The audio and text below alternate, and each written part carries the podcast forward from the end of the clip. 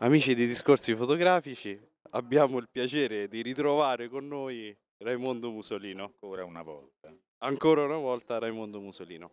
Allora, noi eh, la domanda, diciamo che eh, dall'ultima volta che ci siamo visti, se non mi ricordo male, era a Nettuno proprio al Fotofestival. Allora, 25 anni, eh, una grandissima carriera. Eh, come vedi eh, il campionato di Serie A senza Francesco Dotti quest'anno? Ti dirò, non lo vedo bene, ma specialmente la Roma. Ho cominciato ad occuparmi di fotografia. Con Nikon e Canon, ecco noi abbiamo provato in realtà in Anche con un monitor non calibrato è possibile fare quella che si chiama la correzione. Un fotografo di matrimonio può essere anche un appassionato di fotografia. Che la parola deve essere tradotta attraverso un'immagine.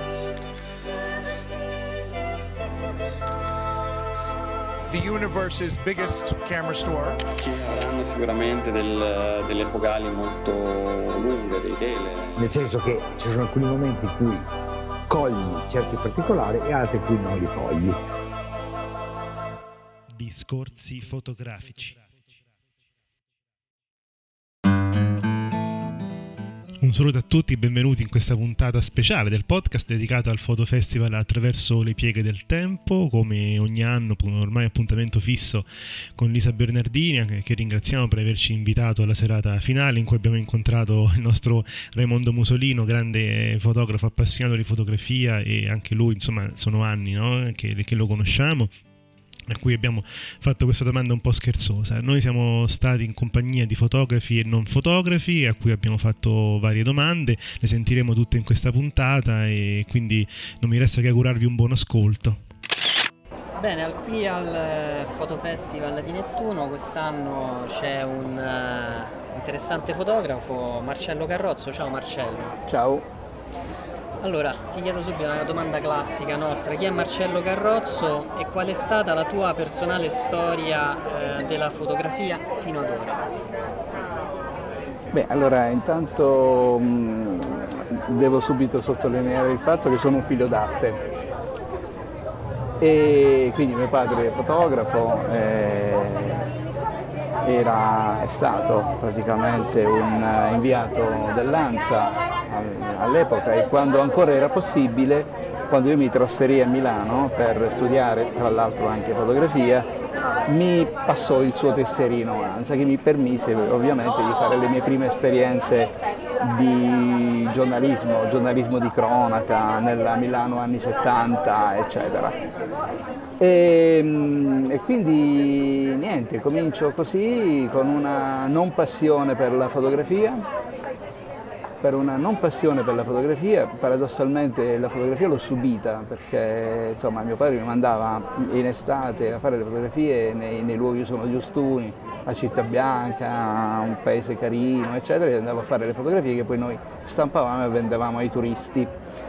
E, e usavo la Leica, la Leica di mio padre, e, e- e aveva quel maledetto obiettivo che bisognava estrarlo e fare un mezzo giro a sinistra, no? Io puntualmente non, mi ricordavo mai, di, quindi andavo a sviluppare eh, velocemente il negativo perché già in tenera età ero abbastanza avvezzo alla camera oscura e quando guardavo chiaramente mi dovevo, già mi aspettavo le, le- le- le- tirate d'orecchie di mio padre perché mi ero scordato di girare no, quel mezzo giro a sinistra, quindi ho subito la fotografia.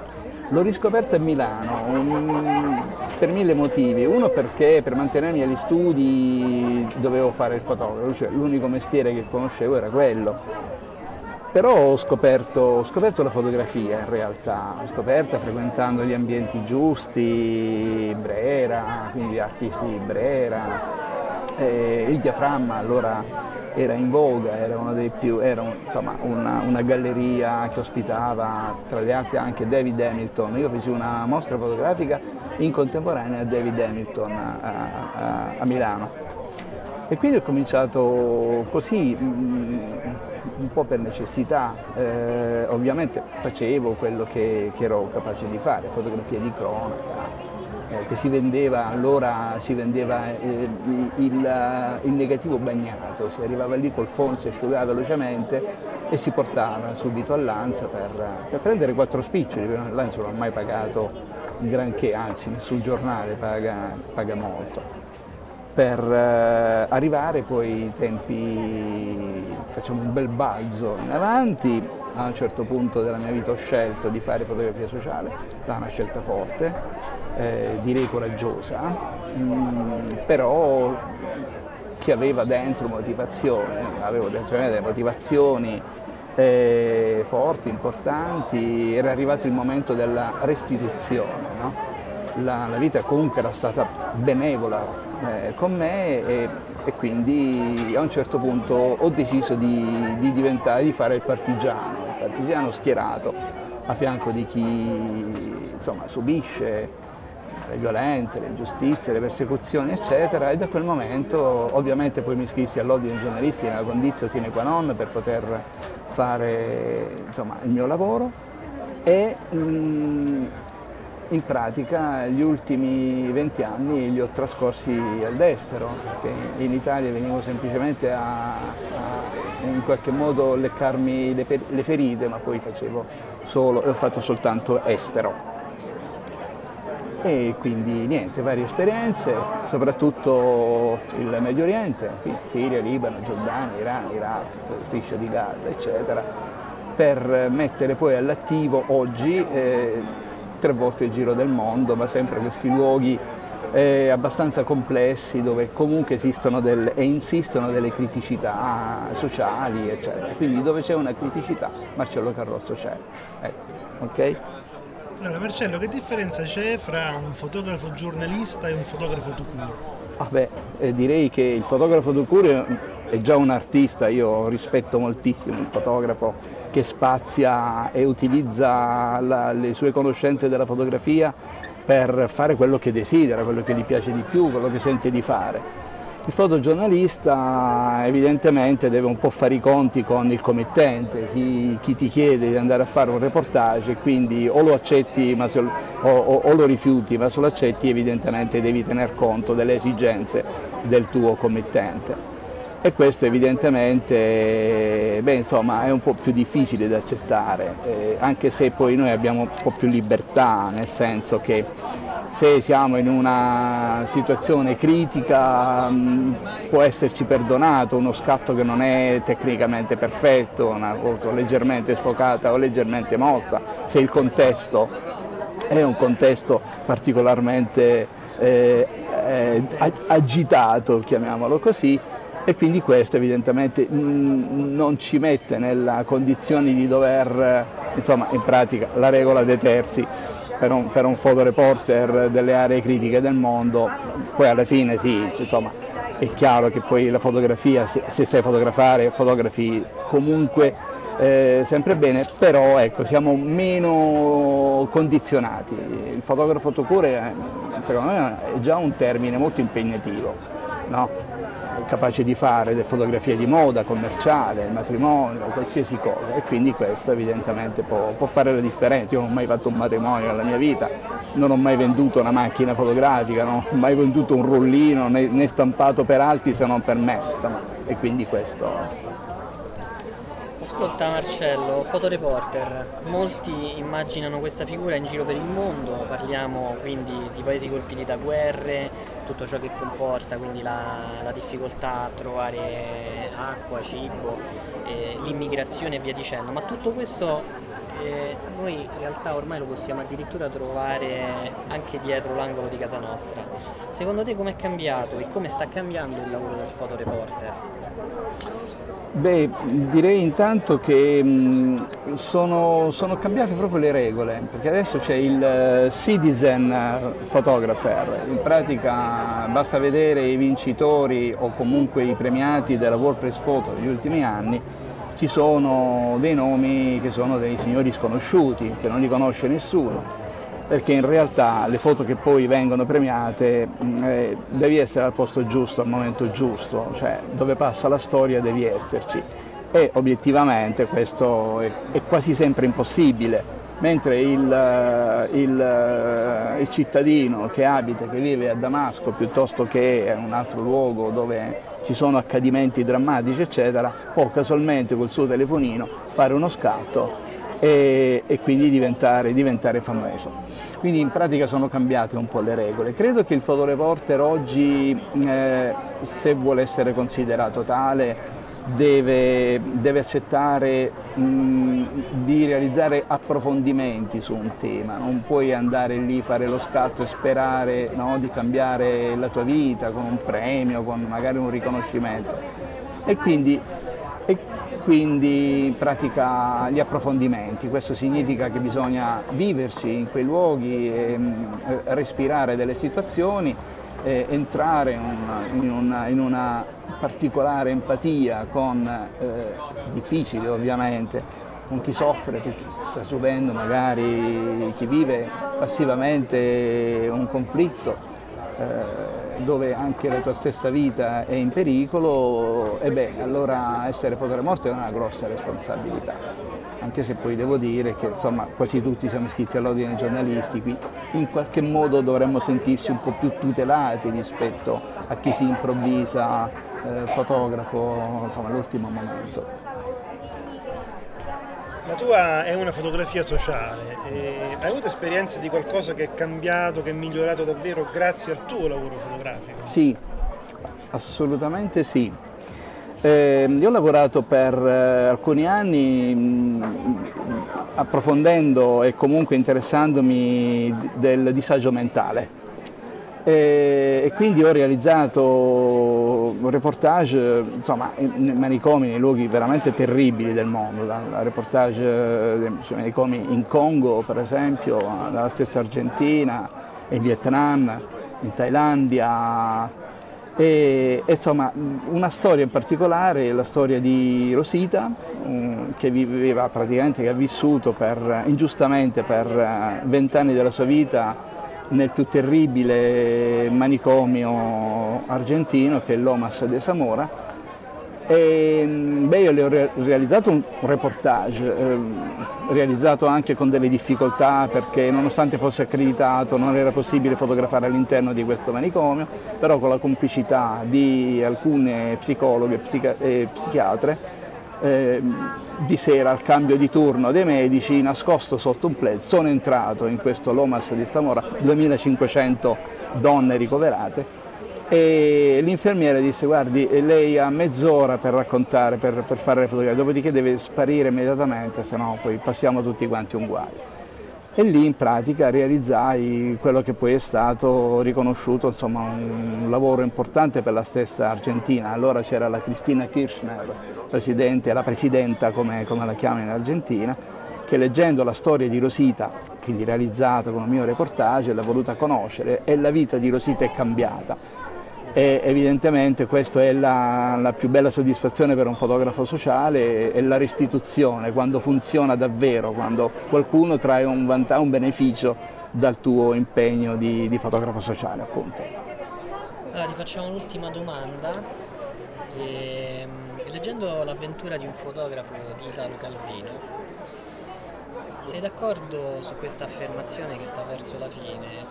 Fotografia ha un senso solo se esaurisce tutte le immagini?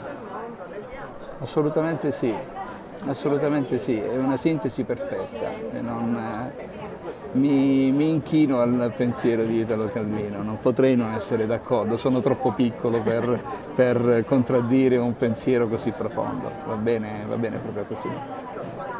Grazie Marcello, sei stato veramente emozionante e anche i nostri ascoltatori sicuramente apprezzeranno le tue parole e ti auguriamo un, buon fotofestival qui ad Anzio insieme a noi. Grazie, grazie a voi ragazzi. Grazie. Buon lavoro. Siamo qui con Loredana Finnicelli, eh, storica dell'arte. Ciao Loredana. Salve, buonasera. Allora, intanto Loredana, se vuoi appunto presentarti ai nostri ascoltatori, ci dici di cosa ti occupi qui anche al, appunto, in questa kermesse del Foto Festival.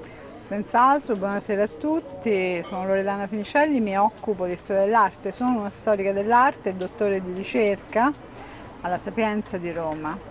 Ma eh, a questa attività eh, ho anche coniugato negli anni il lavoro di critico d'arte e soprattutto di esperta di multimedialità, nel senso che eh, mi occupo dei sistemi digitali che servono per studiare e promuovere il patrimonio artistico e culturale e proprio mh, diciamo, su questi temi ho la cattedra di multimedialità dei beni culturali all'Accademia di Belle Arti di Frosinone. Noi eh, ci occupiamo prevalentemente di fotografia, come ti abbiamo già detto, no? quindi la prima domanda che mi viene in mente è se nella tua attività appunto di promozione rientrano anche beni eh, fotografici e in che modo nel passato insomma, è, è cresciuta la, la modalità di promozione di questo genere artistico. Allora, per prima cosa, occupandomi di un periodo che sta tra 800 e 900, ovviamente sono proprio gli anni che vedono la nascita della fotografia, quindi è impossibile prescindere dalla fotografia anche nell'analisi dei fatti e delle vicende storiche di quel tempo. Mi sono occupata poco di fotografia e molto più eh, di pittura e di scultura, tuttavia eh, molto spesso la fotografia ha intersecato anche i miei interessi e soprattutto ultimamente mi sto avvicinando a questo mondo tanto che eh, ho organizzato una mostra che si terrà a Spoleto, eh, si aprirà il 22 eh, settembre, dove la mostra è basata sul rapporto tra un fotografo e una serie di artisti che hanno sviluppato delle opere sulla suggestione delle fotografie. Il fotografo si chiama eh, Massimiliano Bartesaghi e gli artisti sono artisti con cui opero eh, diciamo ormai da tempo che hanno colto la sfida di eh, piegare e eh, sperimentare il proprio linguaggio in relazione alla fotografia.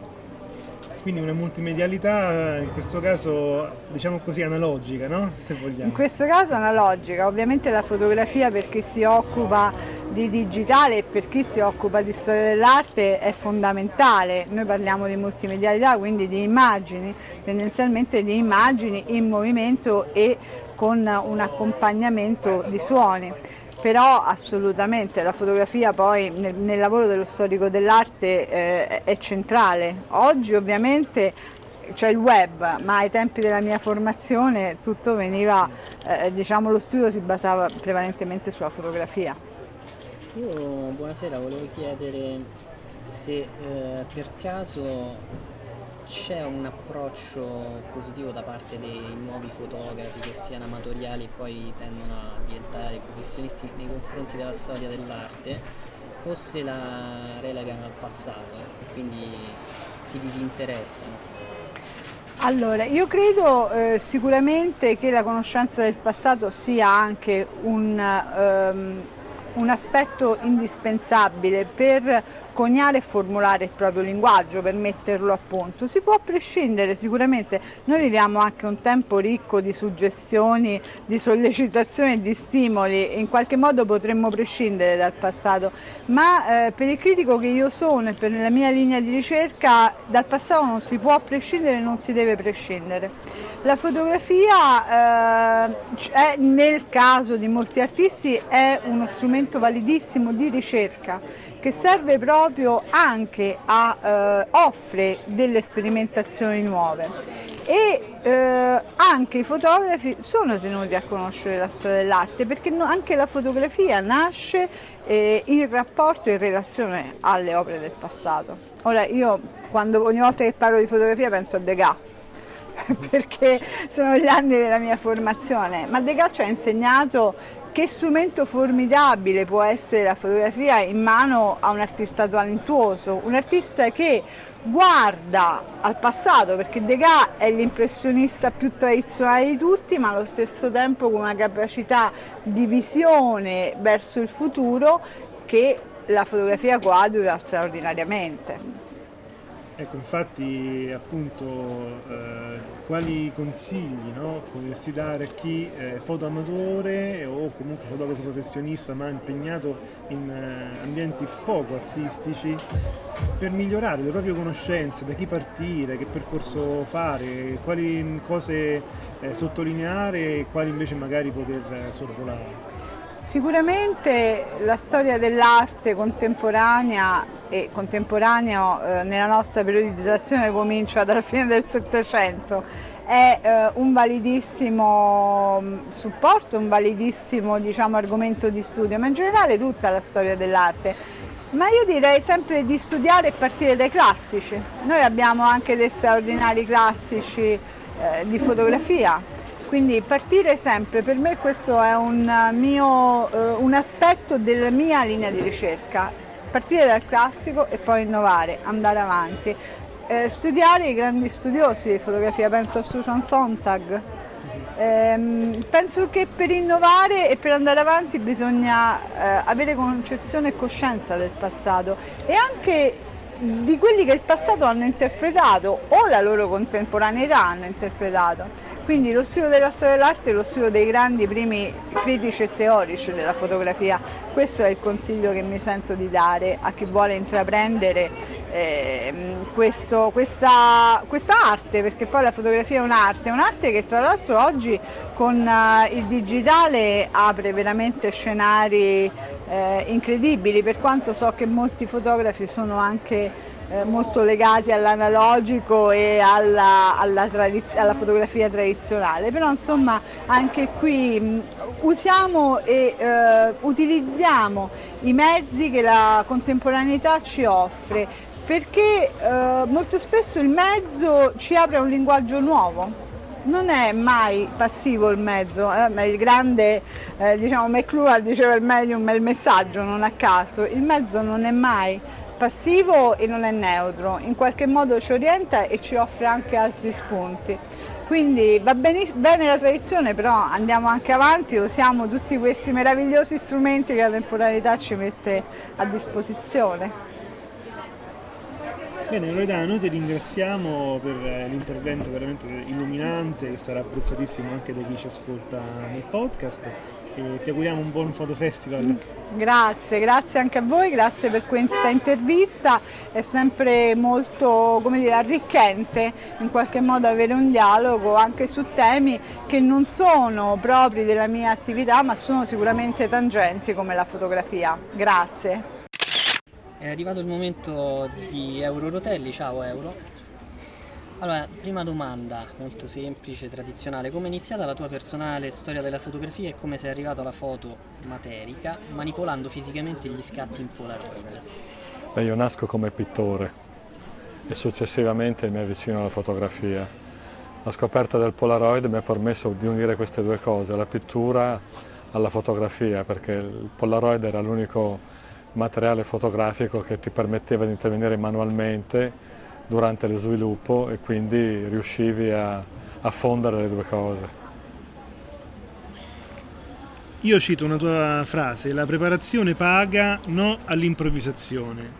Eh, in genere ascoltiamo parecchi fotografi che invece quasi si affidano solo all'improvvisazione, sentendo il tutto più istintivo. Perché invece, secondo le tue parole, l'improvvisazione è da evitare il più possibile? Ma non è che sia da evitare l'improvvisazione, siccome io a una certa età vengo dalla pellicola e quindi quando si lavorava in pellicola, soprattutto quando si lavorava in formati grandi tipo il 20-25, non potevi improvvisare perché ogni scatto costava una barca di soldi.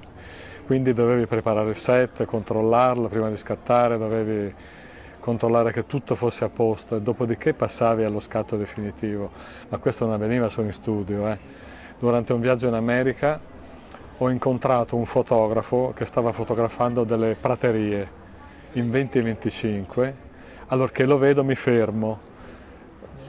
Ai piedi della macchina aveva tutta una serie di borse, aveva la borsa con i chassis, le borse con eh, le attrezzature. Detto mi fermo, voglio vedere mentre scatta. Dopo tre quarti d'ora che lui era sotto il telo, che guardava l'inquadratura, me ne sono andato e non ho visto lo scatto, perché così funzionava una volta, oggi col digitale è tutto immediato, scatti, vedi, vedi, scatti, non mi va bene, ripeto, e... questo non significa che la creatività venga meno, perché comunque la creatività non dipende dal mezzo, la creatività è sempre di chi sta dietro la macchina fotografica, quindi io uso sia la pellicola che il digitale indifferentemente a seconda del tipo di progetto che sto sviluppando, quindi non è che faccio una critica al digitale. Eh.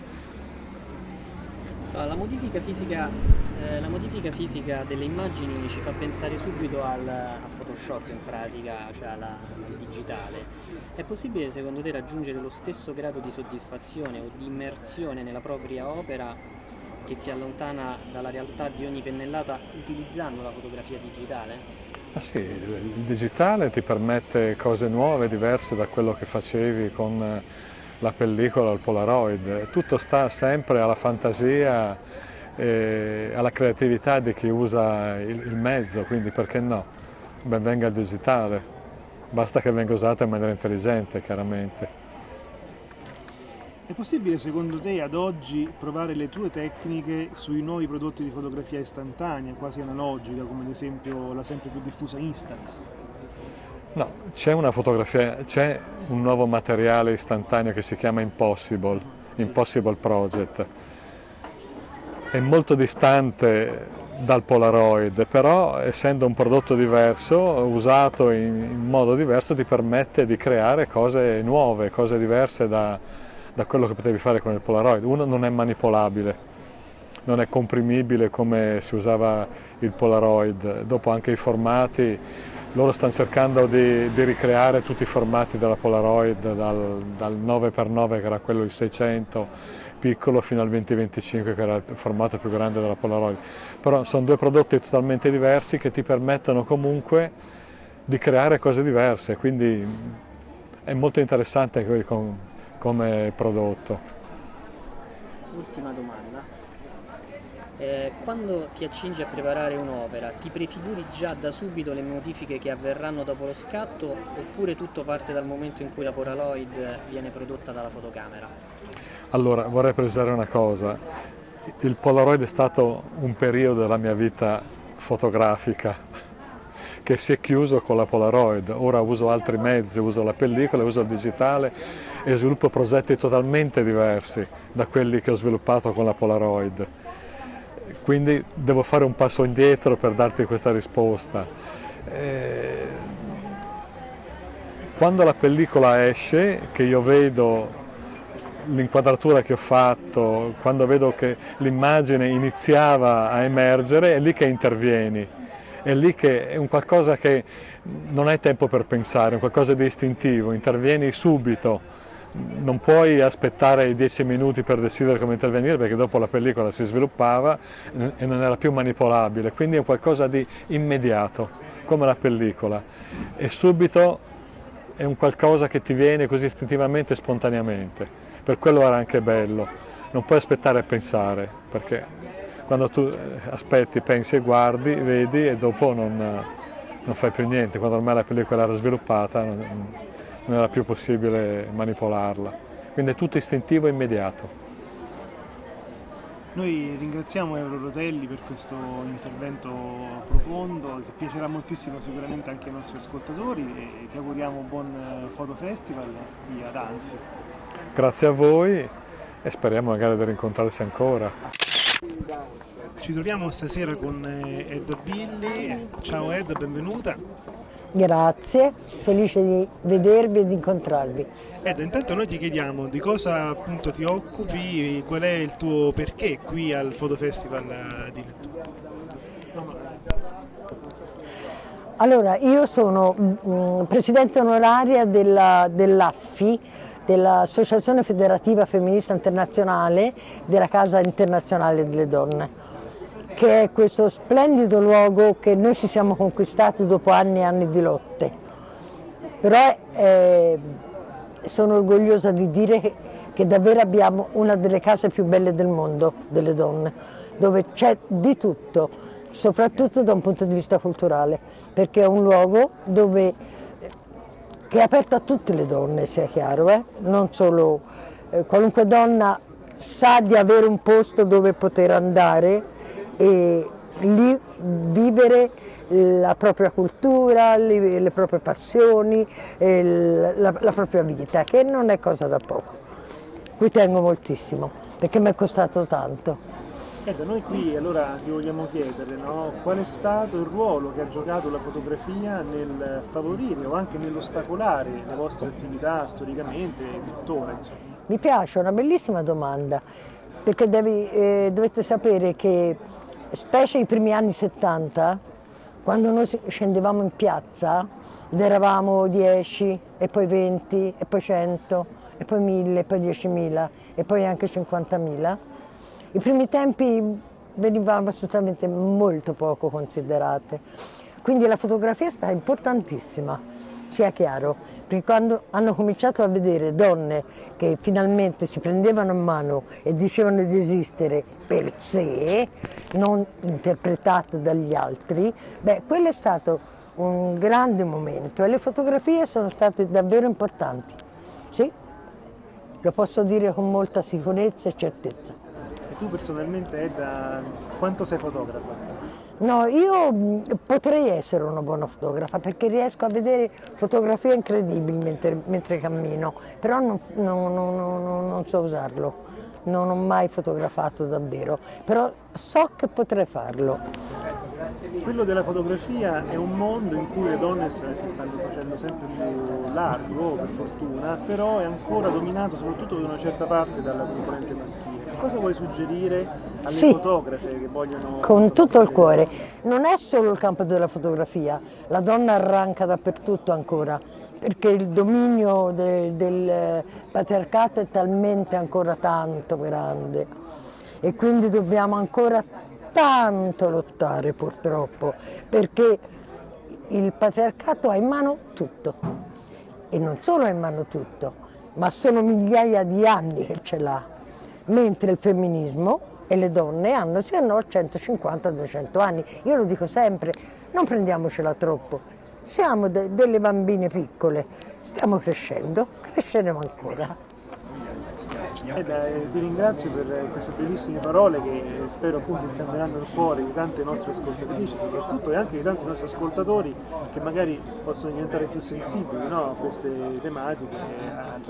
Sì, perché guarda, una delle cose che mi fa male al cuore è che da parte di nati di donna ci sia questa piaga terrificante che si chiama femminicidio è una domanda che mi faccio spessissimo, mi chiedo come sia possibile che un nato di donna possa uccidere una donna. E ti assicuro che è una lotta che noi facciamo dalla mattina alla sera, continueremo a farla e spero che molti, molti più uomini prendano coscienza di questo, di essere nati di donna. Siamo qui con Gino Di Prospero, pittore. Ciao Gino. Buonasera. Allora, intanto ecco, presentiamo no, la tua attività, la tua opera, la tua personale storia nel mondo della, della pittura, come è nata, come si è evoluta e quali sono gli attuali sviluppi. Allora, eh, io intanto sono, mi chiamo Gino Di Prospero, eh, sono nativo del Circeo, un posto di mare.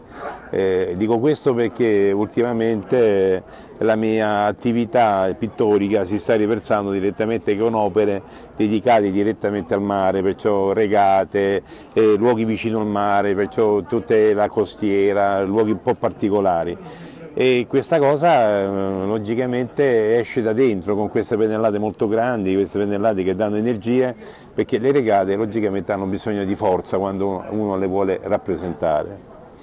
È, ho fatto una, una serie di, eh, di, opere proprio dedicate a queste, dedicando a amare eh, l'arte, cioè amare era proprio la base mia, del mio soggetto che portava avanti questo, questo tipo di attività. Eh, non so se... Sì, sì, sì. Allora io mi, ti chiedo subito, penso un po' al parallelo no? nella fotografia di regata, eh. che, in cui è richiesta appunto eh, rapidità eh, per cogliere il momento, ecco, un pittore che invece ha bisogno del suo tempo, no? per, come, come materializza eh, la visione della regata, la visione de, diciamo anche dello sforzo collettivo di chi partecipa alla regata e così via. Come si mette su ah, Allora, eh, grazie della domanda, perché effettivamente eh, da ragazzo uno eh, svolgeva anche queste piccole regate da, che facevamo giù a Circeo, regate che per modo di dire, perché erano imbarcazioni piccole, adesso eh, giorni eh, parteciperò a una regata verso la fine di settembre con un mio, con un mio amico che è molto amante di queste cose la foto e le fotografie fatte, foto fatte di, direttamente per questi soggetti, logicamente mi danno molti spunti, perché? Perché logicamente eh, cogliere l'attimo, cogliere direttamente questo, questo passaggio di forza fra mare e imbarcazione sono degli attimi che ti lasciano veramente, non so se vede il mio bigliettino, ma insomma sono, sono cariche di energie, sono cariche veramente di... e come la puoi esprimere soltanto perché tu hai veramente questa, ti medesimi in questa, fra foto, eh, immagine e, e, quello che tu vuoi rappresentare nel quadro. Eh, io ho fatto un'ultima mostra adesso giù a Circeo dove ho riscosso veramente un ottimo risultato, eh, fra l'altro sono stato chiamato anche sul palco per quanto riguarda i discorsi arte, cultura e cinema, dove ci sono stati quattro giorni veramente importanti, perché, perché c'era questo discorso appunto del mare che, che già va dentro i miei quadri e con la loro direttamente manifestazione. Un'altra cosa particolare l'ho fatta da Malfi, adesso qui c'è Antonio Bottoni che logicamente è, è tornato anche a far visita alla manifestazione ed è stato veramente 15 giorni veramente molto molto belli, sempre portati sul, sul posti di mare, che io prediligo perché logicamente faccio questo, questo tema.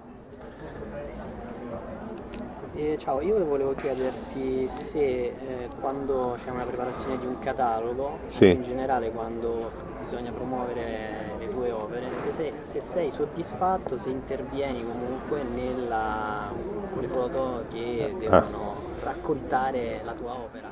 Allora, ecco, un problema che io ho sempre riscontrato e ho avuto vari contatti con vari fotografi è che voi avete una difficoltà nel eh, rappresentare le opere.